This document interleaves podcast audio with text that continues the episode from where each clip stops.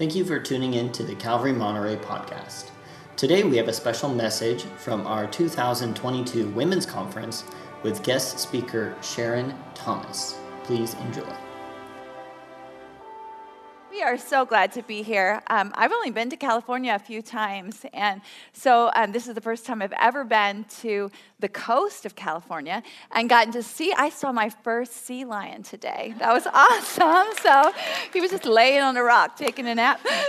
But we're so glad to be here, and I say we too because my friend Kelly and my ministry partner, she's here with me, and it's just been a joy to get to spend the time even with her. And she loves God and loves His Word just like I do too. And so we want to get to meet you this weekend and get to know you. And like Christina said, you know, we do come all the way from Virginia, and we're on the coast as well. So we live right near Virginia Beach, and you know, are there, and so we're coast people. So it's the East Coast girls meeting with the West Coast girls this weekend, and we're going to have a good time in God's Word. We really believe that. So, and we do come from a ministry called Established Footsteps, and there's a QR code up here we'll put up right now.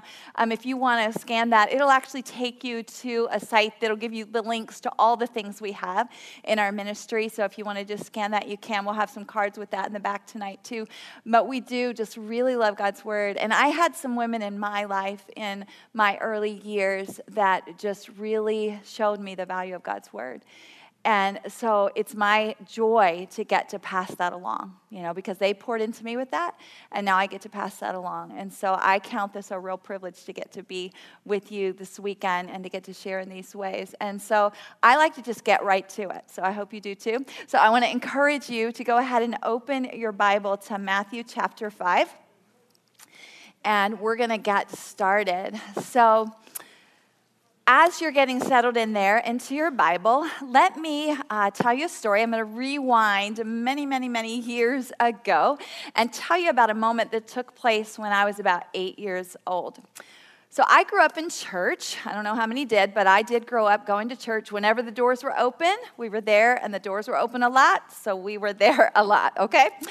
And, you know, there were some things that just rang consistent in our church. You know, they just did them that way a lot. And one of the things that was that way was what we called the invitation time, okay?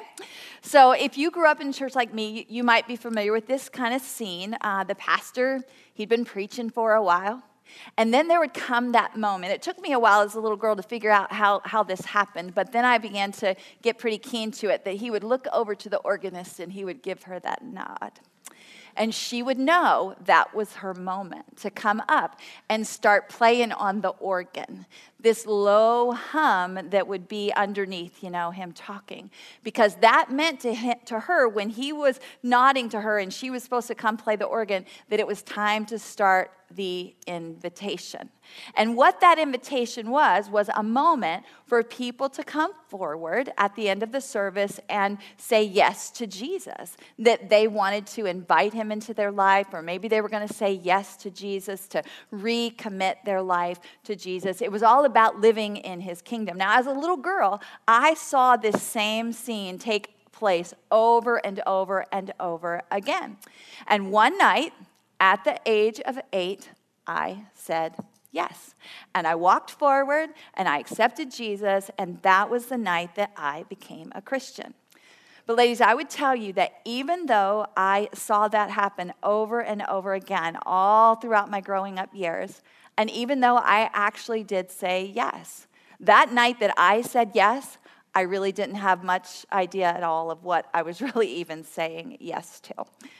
I don't know if you've ever gotten an invitation before, and you've looked at it real quickly. You know, you look at the date, the time, but you don't really pay attention to the details, and then later you figure out, oh, I was supposed to do this or whatever with that invitation. I imagine we all have some kind of memory like that, of a moment like that. But and maybe some of you, like me, when you accepted Jesus, if you have accepted Jesus and said yes to him, At the beginning, maybe you didn't know a whole lot about what you were really saying yes to. And you know what? That's really okay, because the Bible likens us becoming believers in Christ to a newborn baby being born. And when a baby's born, I mean, they don't know much of anything, right? But there comes a moment, there comes times when we do need to know more, when we do need to understand and respond in greater measure to the invitation that's been given to us. And ladies, I believe one of those times can be this weekend. In fact, I believe the Lord has set this time aside for that to happen for all of us. So this weekend, we're going to pay attention to the details of Jesus' invitation to live and to thrive and to be blessed in his kingdom. And Matthew 5-7, which some of you may know that as the Sermon on the Mount, is much like an invitation from Jesus. And that's what we're going to be looking into all weekend. So let me give you some backdrop notes on this sermon that Jesus preached. When Jesus preached this sermon, he was really just getting started in his ministry, and multitudes of people were beginning to follow him as he went about teaching and healing and all the things we read about in the Gospels.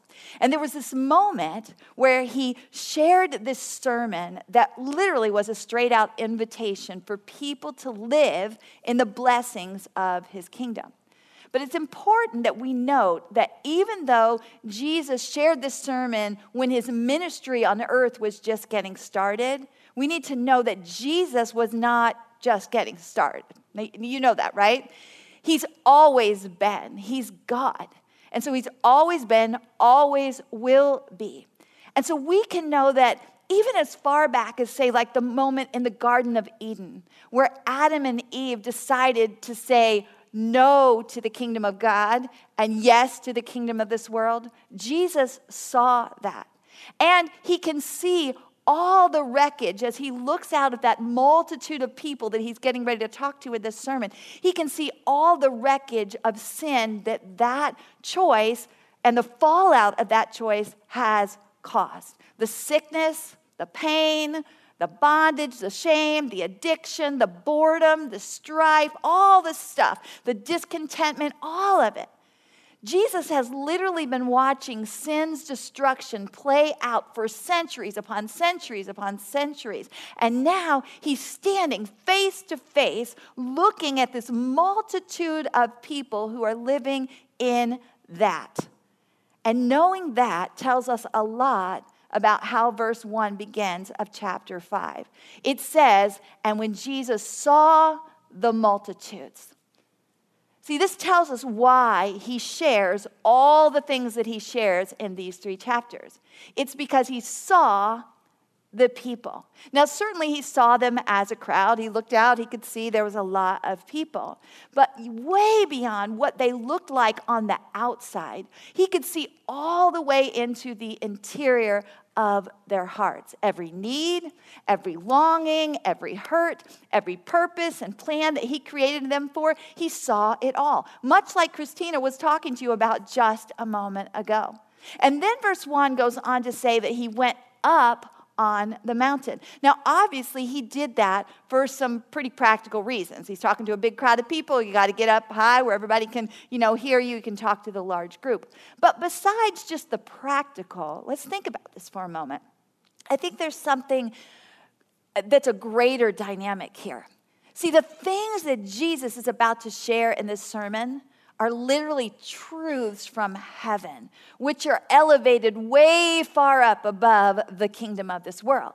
And the people that were there on the mountain that day listening, they had never heard words from heaven before, because it had been hundreds of years that God had been silent and had not spoke. So for generations, there had not been words from heaven before. But things were getting ready to change, because Jesus' words are going to be literally like manna falling from heaven and like the living water from the fountain of God for that. And it helps us to see then why this last phrase of verse 1 is so important, because it tells us that his disciples came to him.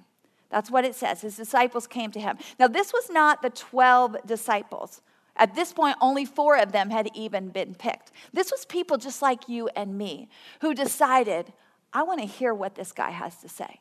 So I'm going to climb up a little bit higher. I'm going to pick up my stuff. I'm going to trek up this mountain. You know, I'm going to drag the kids along with me, whatever. I've got to get up there and hear what he has to say. And then verse 2 says this, and opening his mouth, he began to teach them, saying. Now, I really wish I had been there that day to hear what it sounded like when Jesus opened his mouth. Because, see, we know that Jesus is God. And we know that every word that proceeds out of the mouth of God is powerful, right?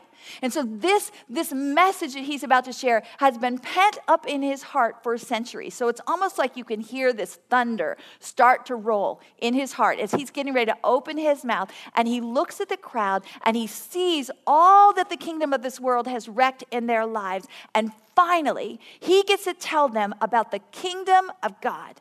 And he gets to invite them into a life where they can live in a different way than they have ever known before. And so he opens his mouth and he begins to teach them. And basically he extends one invitation after another, saying to them, look, you can live this way instead of that way. I am inviting you to live in a new kingdom way. And ladies, I think that is right where Jesus' invitation to us begins this weekend.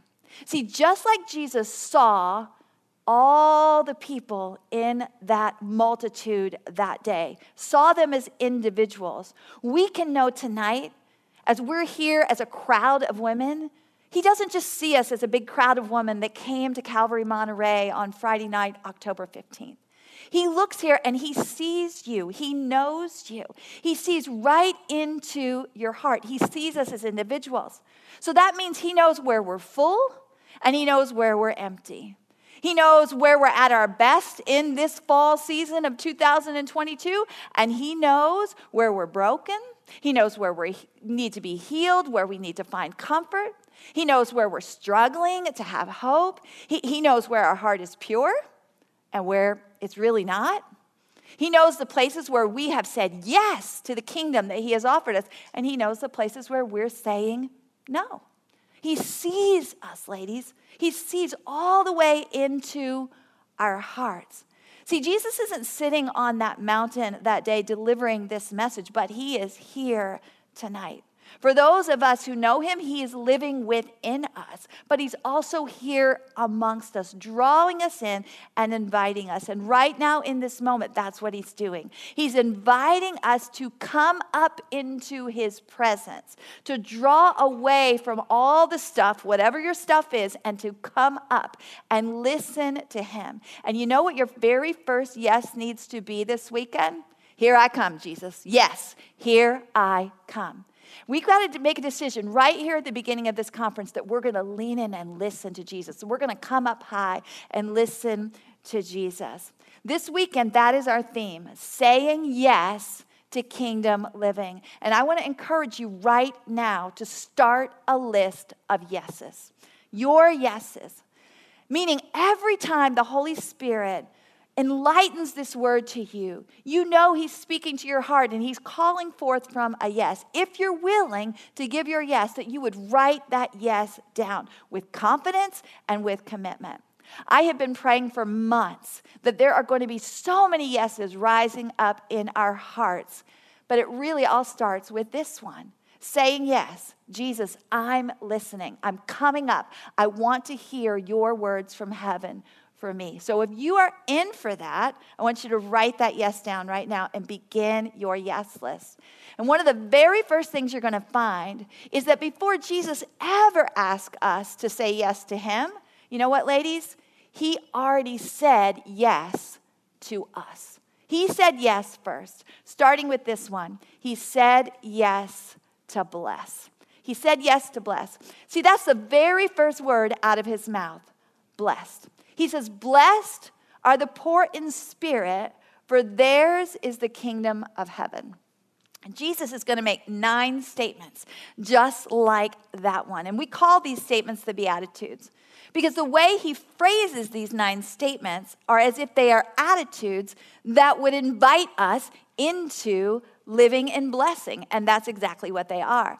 And they really hold two pictures. They hold a picture of our salvation in Christ, but they also hold a picture of our forward living in Christ. Once we've received Christ in salvation, what does it look like to live in him? Both of these pictures are in the Beatitudes. So we're going to look closely at each one, starting in verse 3, the one that says, "Blessed are the poor in spirit, for theirs is the kingdom of heaven."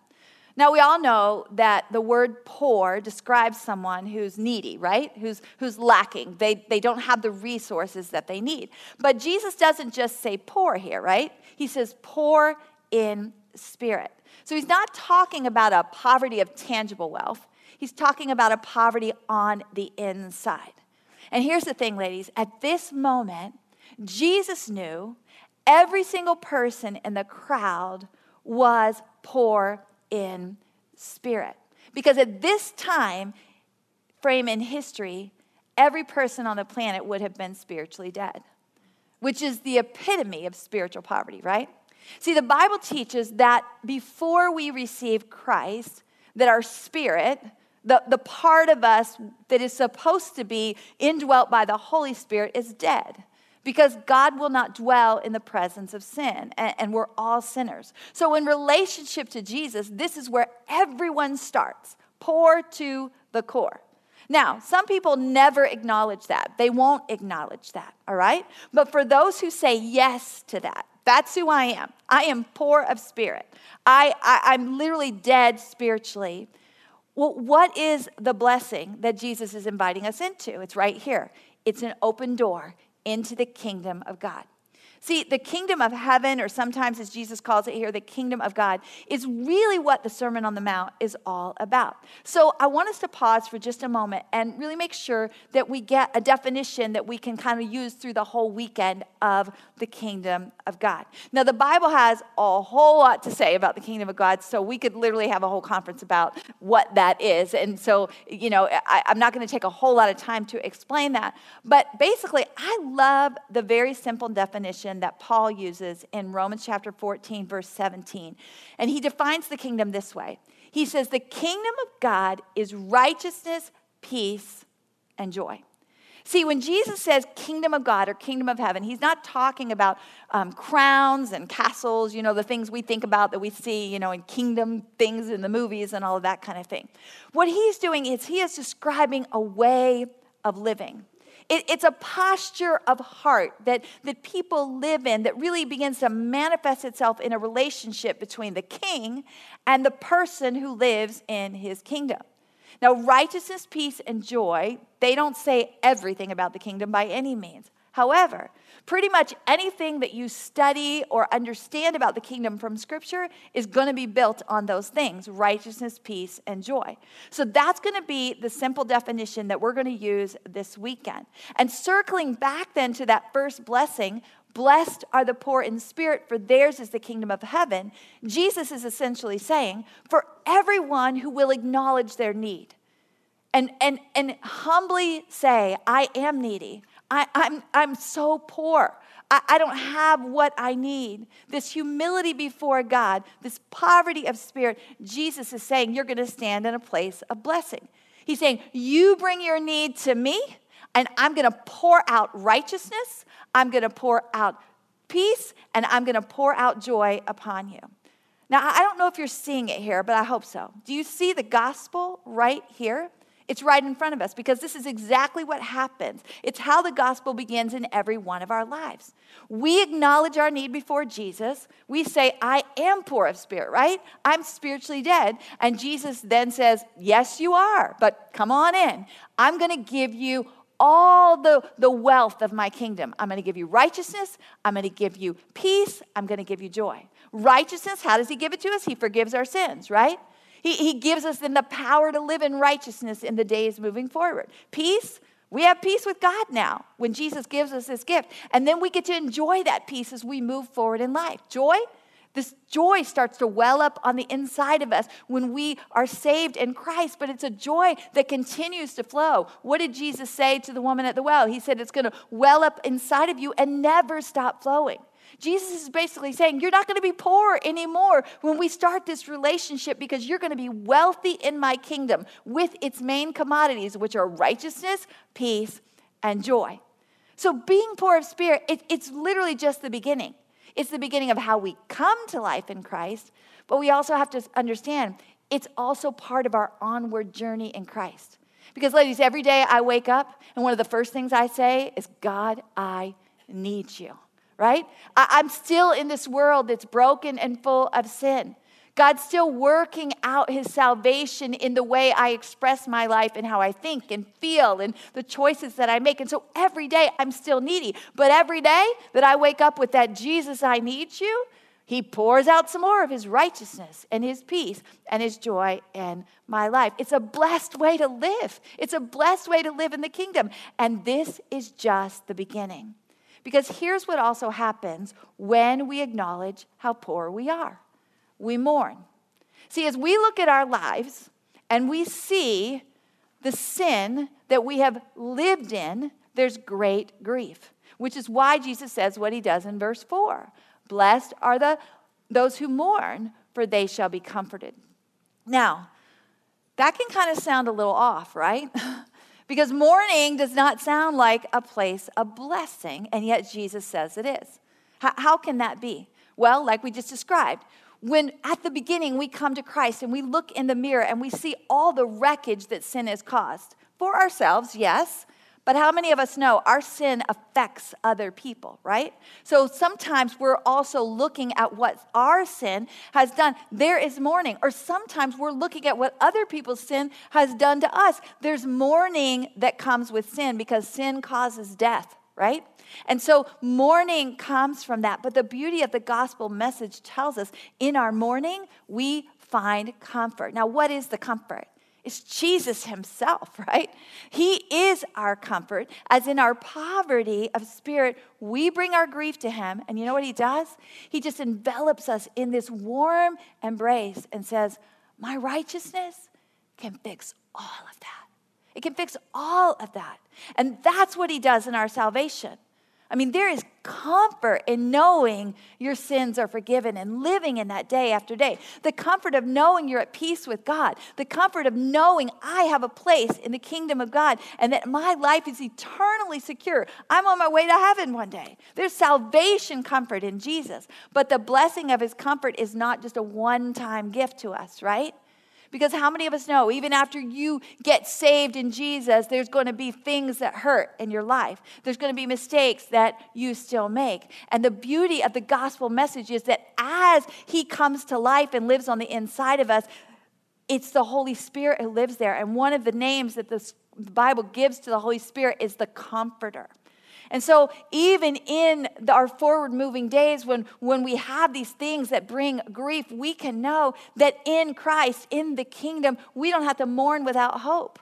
We don't have to mourn without comfort. There's comfort in our mourning. And there's something so comforting about even knowing we have a comforter, right? That we don't have to do this on our own. And then you know what happens from there? The blessings of the kingdom, it's like they just start gaining momentum. See, look at what Jesus says in verse 5. He says, blessed are the gentle, for they shall inherit the earth. Now, I study mainly out of the NASB version, and it uses the word gentle. Some versions use the word meek.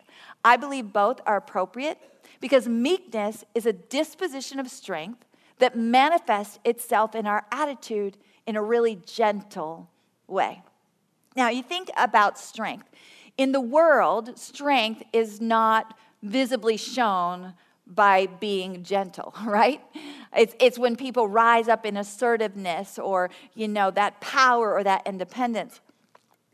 But in the kingdom, strength is very different. It shows itself very different. It's not visible in that assertive, harsh power, I'm going to take over kind of thing, right? It's visible in the person who gently leans into the powerful arms of God, trusting him. We meekly trust God, and there's a strength in that because he is strong. As I really sought the Lord about what does that look like, the word picture that the Holy Spirit gave me was this, and it's become so powerful to me over the last few months. This is what he said. He said, it's a rest, not a wrestle.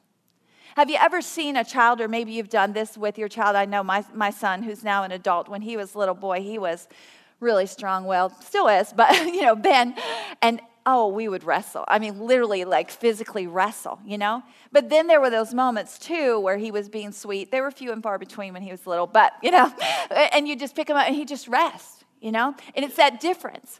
And we many times, we're trusting God, but, we are wrestling in the trust, right? We're screaming at God. We're mad at God. Why are you letting this happen?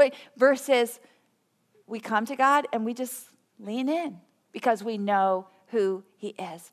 Jesus is saying, if you live in the meekness, gently trusting in me, there is so much strength in that, and there's blessing there for you.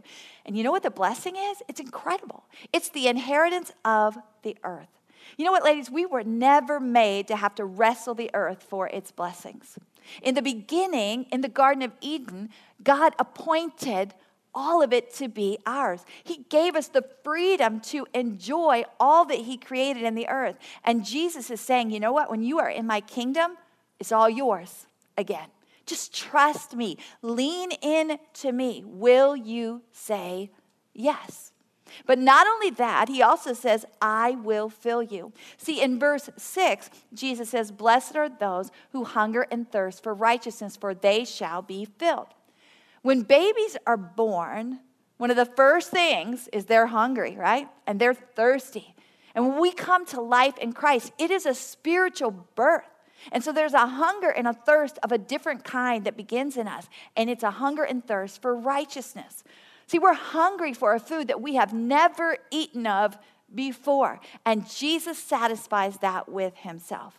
And ladies, that literally is the substance of the gospel. That he fills us, sinful people, with his righteousness. But we have to also see this. Once we're saved, as we live in the kingdom, we are going to continue to hunger and thirst. See, I think that's the reason he used these words, because we all know what it looks like to hunger and thirst, right?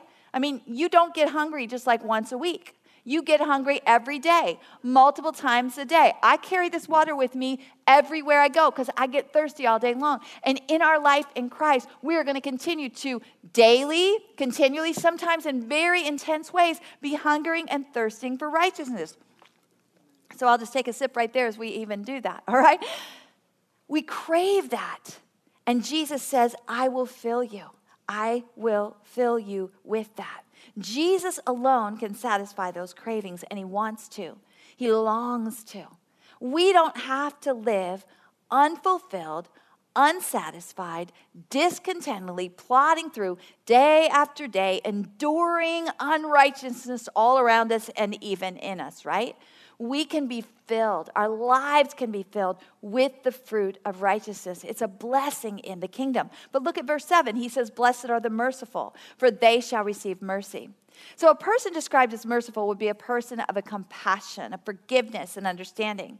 More than likely, this merciful posture didn't describe most of the people sitting on the mountain that day. Just like more than likely, it probably doesn't describe most of the people in our world today either, right? Because it's not our natural inclination to be merciful. And yet Jesus is inviting us into this. He's extending an invitation to receive his mercy and then to live in his mercy. See how merciful Jesus is to us, right? To give us all the blessings that he gives us in his salvation that we don't deserve. And now he's also extending this invitation to continue that flow of mercy. See, as we encounter and we deal with sinful people, just like Jesus dealt with us, right? We can extend that same flow of mercy that he gave to us. It was freely given to us, and we can freely give it out. And Jesus says there's blessing for you in that. The blessing being, you get more mercy. It's just a mercy that just keeps flowing, right? It flows to you, and then it flows through you back out to others, and then it flows to you some more, and it's just this flow of mercy. That's the way the kingdom functions, is what Jesus is saying, and there's a blessing. Everybody gets to live in that blessing of mercy. It's so good. What about verse 8? Blessed are the pure in heart, for they shall see God. Right from the beginning here in this sermon, we need to see that Jesus goes to the heart. He talks about the heart a lot because our hearts matter in the kingdom. It's not about everything on the outside. It's about the heart. And we're going to receive blessing, Jesus says, as our hearts are pure. Now, no doubt, Jesus purifies our hearts when he saves us. Without that, there'd be no hope for a pure heart at all, right? For any of us. But purifying our hearts is something that also continues to happen as we live and move and have our being in his kingdom. And it's also something we can't do on our own. Anybody ever tried to stop a certain sin in your life on your own? Doesn't work. You have to have Jesus himself to purify that in our lives. And we receive blessing as we are pure. Day after day, we have to take spiritual baths with Jesus. And here's the thing. It's not like going to the spa sometimes. They're not always enjoyable baths. And so like middle school boys, we can try to avoid them a lot of times. And we can be like, I don't smell that bad. I can wait till tomorrow. Or I'll get one maybe next week. I'll get a bath. Or here's what we do a lot as women. We look over at somebody else and we go, well, at least I'm not as dirty as she is, right? And we think, I don't need a spiritual bath. And ladies, let me tell you, you need a spiritual bath every day. I need a spiritual bath sometimes several times a day. I need Jesus to purify my heart because living in this world that is not pure is very easy for our hearts to get dirty. Jesus says, pure hearts, receive this blessing. And here's what the blessing is. It's so good. We get to see God. And ladies, there is a blessing in seeing God. You see his hand. You see his heart. You see his truth, and you understand it. You see his ways. You see his love for you, not just his love for the world. His love for the world is awesome, but you see that he loves you, and it speaks to your heart. It takes your breath away, really, and it gives you energy to get up for the next day and take the spiritual bath the next time because you're like, oh, I saw God. I want to see him again. I'll come to the shower, whatever. If you need a pressure washer on my heart, God, go ahead, right? Because I want to see you. Once you start seeing God, it is worth every single yes. It's one of the biggest blessings of kingdom living. As Jesus looked at the people on the mountainside that day, he knew they had not seen God in a very long time. And he knew, because he was their creator, that he had created them for fellowship with God. And so it was just so lacking. So he longed. I can just hear this longing in his voice to bless the people with his presence, just like he longs to bless us with all these things and more. He's just waiting, ladies, for our yes. And so he continues on in verse 9. Blessed are the peacemakers, for they shall be called sons of God. Peacemakers are people who make it their business to operate in and to spread peace. Jesus calls these kinds of people blessed in his kingdom. But why would somebody even want to do that? I mean, why would they be a peacemaker? I believe it reveals a person's true identity. See, just as with mercy, people who have received it, there's an expectation, Jesus says here in the kingdom, that you're going to give it. And people who have been given the gift of peace, they make it their business to multiply that peace and spread it because they have experienced what it feels like to be a child of God. And they know that's a gift. It's not something that they earn. See, he says the blessing of being a peacemaker is that they're called the sons of God. And they want to share that. I mean, how can they not share it? How can they not share the goodness of their Father? See, peacemakers live with this knowing, I'm a child of God. I belong in the house of God. I belong in this kingdom, and I have a purpose here. And my Father wants to have a really big family. And so I will share this peace. And they value that so much. They value the kingdom so much that you know what peacemakers will do? You know what people who are living in the kingdom like this will do? They will even endure persecution for it. See, look at verse 10. Jesus says this, "Blessed are those who are persecuted for the sake of righteousness. I know that sounds totally crazy, and I guess Jesus knew it would sound crazy, so he talked about it two times. He didn't just say it once, he talked about it twice. And it goes on in verse 11, he says, "Blessed are you when men cast insult at you and persecute you and say all kinds of evil against you falsely on account of me." He says, "Rejoice and be glad, for your reward in heaven is great." See, Jesus knows there's going to be people in the world who are going to turn on people who seek righteousness. He knows they're going to come after him, right? He already knows that. But he wants to declare his blessing right from the very beginning, that in his kingdom, people who will be willing to stand for righteousness, even in the face of persecution, they're going to be highly valued. Because he knows persecution is going to come. It's absolutely, no question, going to come from the enemy of our souls. He persecutes us. He's the accuser of the brethren. He's coming against us all the time. But it also may come in our life in some way. It might be a big way. It might be a small way from other people in this world. But Jesus says, even in that, there will be blessing. And you know what? The blessing comes back all the way full circle to where we began, and it's his kingdom, because what does he say? Yours is the kingdom, but not just yours is the kingdom, but there's also going to be great reward for you in that kingdom. Ladies, Jesus, do you see it? He said yes to you over and over again, yes to bless us with all of these blessings. He's inviting us to live in these things. And I hope that you've been writing down some yeses in response, because this is what it looks like to live in the kingdom. It's how we begin our life in the kingdom, but it is also how we move forward in the kingdom. He said yes to bless. But we also need to see this. He said yes to redeem us.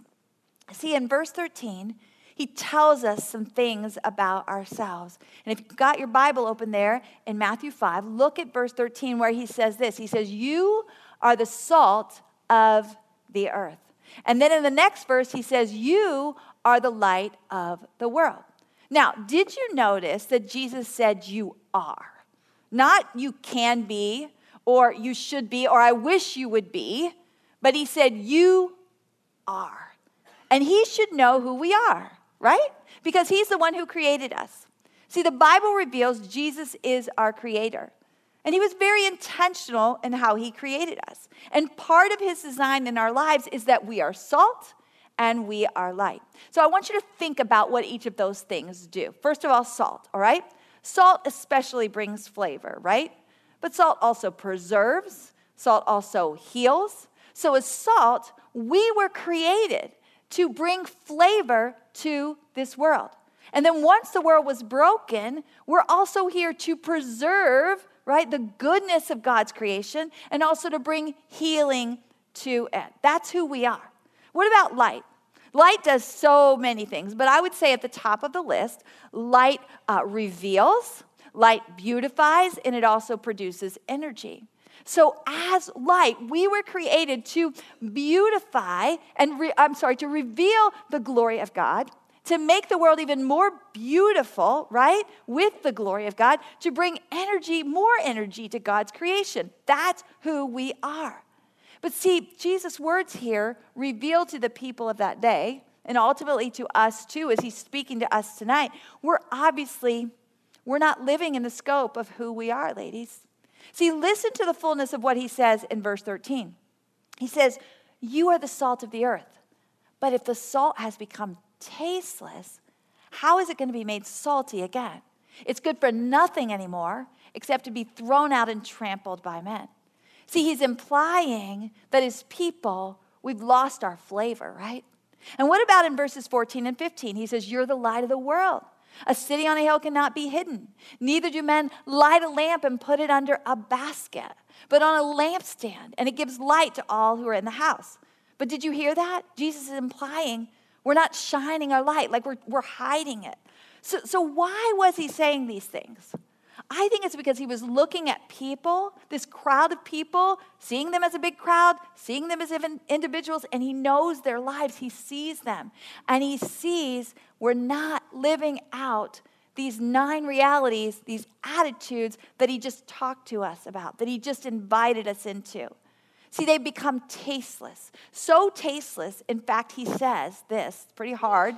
He says, their lives are good for nothing anymore except to be thrown out and trampled by men. And ladies, you know what? That was the actual reality of what most of these people were living in at that time.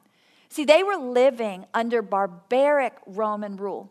They were living in a land that wasn't even their own anymore, and their lives were literally being trampled on as a people. And then, as well, their light was not shining. They were fearful for their lives, and they were hiding that light. And you know what? Maybe some of us tonight even feel just like that. We can relate to that. And we're very aware as well that what God has created us for, we might not even know what it is really, but we know we're not living in that. We're missing it somehow. Well, listen closely here, because Jesus is just starting to open up their eyes to the hope of the gospel. See, they didn't know the gospel yet. They don't know any of this, that Jesus is going to die, that he's going to resurrect, the things that we know about. They didn't know this. So he's just starting to open up their eyes to this hope of his redemption. Because what he's really saying here is not that, well, you're just a bunch of losers, you know? He's not saying that at all. Like, you lost everything. How in the world is this ever going to get fixed? No, what he's saying to them is, I see you in all your brokenness, but I am the one who can make you salty again. I am the one who can bring your light out into the open again. My plan, yes, my plan is to redeem you. And he means every single word he says of that, every single word. Which just moves us forward to the next blessing, his next yes. He says his yes to keep his word. See, in verse 17, he goes on to say this, that he has come to fulfill every word that his Father had ever spoken. And in verse 18, he says, all of God's truth, it's going to be fulfilled in me. And so this is another yes from Jesus to us. He's saying, I will keep my word. See, he wants us to know we can trust what he says. He'll be faithful to it. And he wants us to know, this is so important, don't miss this. He wants us to know how important his word is in his kingdom. In his kingdom, Jesus gives us a yes. I will keep my word. But he's also extending an invitation to us, and it's a big invitation. It's that we do the same thing. That we keep his word. See, look, right here in verse 19, powerful words here. He says, whoever then annuls one of the least of these commandments and so teaches others shall be called least in the kingdom of heaven. But whoever keeps and teaches them, he shall be called great in the kingdom of heaven. Whoever keeps and teaches my words. See, Jesus just divided people into two groups here, right there.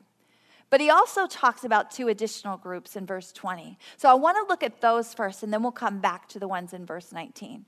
In verse 20, he says, for I say to you that unless your righteousness surpasses that of the scribes and Pharisees, you shall not enter the kingdom of heaven. Now, those groups might not seem as obvious as the ones you might be seeing in verse 19, but I'm going to explain it all for you here, okay? So the groups are represented all by what people do with Jesus' words. Let's start in verse 20, and I'll explain. So verse 20, two groups, those who enter the kingdom and those who don't. And it almost sounds like nobody ever would be able to, right? Because in order to get in, what do you have to do? You have to have a righteousness that surpasses that of the scribes and the Pharisees at that time. And see, the scribes and the Pharisees, their righteousness was seen as the epitome of righteousness. So most of the people in the crowd that day would have already gone, well, I can't do that, right? But let's look at this a little deeper, because by saying what he did, Jesus is really doing several things here. He's showing them their need. In other words, he's showing them how poor in spirit they are. He's also letting them know that the scribes and the Pharisees don't have enough righteousness either. And he's setting all of them up to see this truth, that the only way their need for righteousness is ever going to be met is in him alone. See, surpassing the righteousness of the scribes and Pharisees is doable, in one way only, and that's through Christ. And so that's what gives us the two groups in verse 20. We've got those who acknowledge their poverty of spirit, and they accept Jesus' righteousness as their own, and therefore they get to come into the kingdom because their righteousness has far surpassed the scribes and Pharisees, right? But then you've got the group of people who don't enter the kingdom because they will not acknowledge their need for Jesus. So that's the two groups in verse 20, but what about 19? Here's what happens. We see two groups of people who are in the kingdom. So for those who said, Jesus, I need you. I'm poor in spirit. I want this blessing of your kingdom. And they come in. Once you're in, then that group of people gets divided into two groups. So you've got those who are least in the kingdom, and you've got those who are great. The ones who are least experience the blessings of the kingdom in the least of ways. The ones who are great experience the blessings of the kingdom in the greatest of ways. And what is it? This is what's so important here, ladies. What is it that differentiates them? It's what they do with the words of Jesus. See, did you catch what he said? He said, people who annul his commandments, his words, they're going to be least. People who keep and teach them, they're going to be great. You know what, ladies, as I have meditated on this passage, I have personally marveled to realize it is Jesus' intent for me to be in his kingdom. He wants me in his kingdom. And it is Jesus' intent for me to be great in his kingdom, to experience the blessings of his kingdom in great, great measure. That's what he wants. It is his yes to me. But I have also marveled to realize it's what I do with his words that determines the outcome of all of that. And those things are not just true for me. They are true for every single person. See, the invitation is for everyone. We all have the same invitation. We all get to choose what group we're going to be in. We're either going to enter the kingdom through Christ and be great in it. We're going to enter the kingdom through Christ and be least in it. Or we're going to not enter at all because we're going to deny our need for him altogether. The blessings are totally dependent on his yes to us, right? He said yes to bless us, to be our salvation. But my yes to his word determines how much I live and receive of those blessings. You know, I hope that everyone in the room can point to a moment in your life where you said yes to Jesus, where you said, I'm poor of spirit, I need you to save me, and in so doing, you've been born again as a Christian, and you're in the kingdom. If you've not made that verse yet, I've been praying.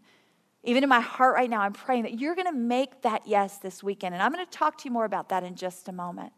But whether you've said yes to Jesus' salvation in the past or whether you do it for the very first time tonight, what we must all of us in the room need to see, there is a yes. In fact, there are many hundreds of thousands of yeses that flow beyond your first yes. Because Jesus has said a lot. He has many, many words that he's given to us. And ladies, what we do with his words will determine how blessed we live in the kingdom. So I want to circle all the way back to that story that I started telling you at the beginning, 49 years ago, and that moment that I first said yes to Jesus. See, I shared with you how I really didn't understand what I was doing when I walked the aisle in the church that night during the invitation time. But what I didn't tell you is that I pretty much stayed in that place of ignorance until, I was 29 years old, so a little over 20 years. But honestly, I think that the word Jesus uses here in verse 19 describes it even more accurately than that. See, he uses the word annul. I don't know if you saw that or not. He says, whoever then annuls one of the least of these commandments will be called least in the kingdom of heaven. And ladies, that basically describes my life from the age of 8 to 28, 29. I was in the kingdom. I had said yes to Jesus. I had even gone to Bible college. I married a pastor. I was serving in my church in many ways, leading things. But my experience of the blessings of his kingdom were very small.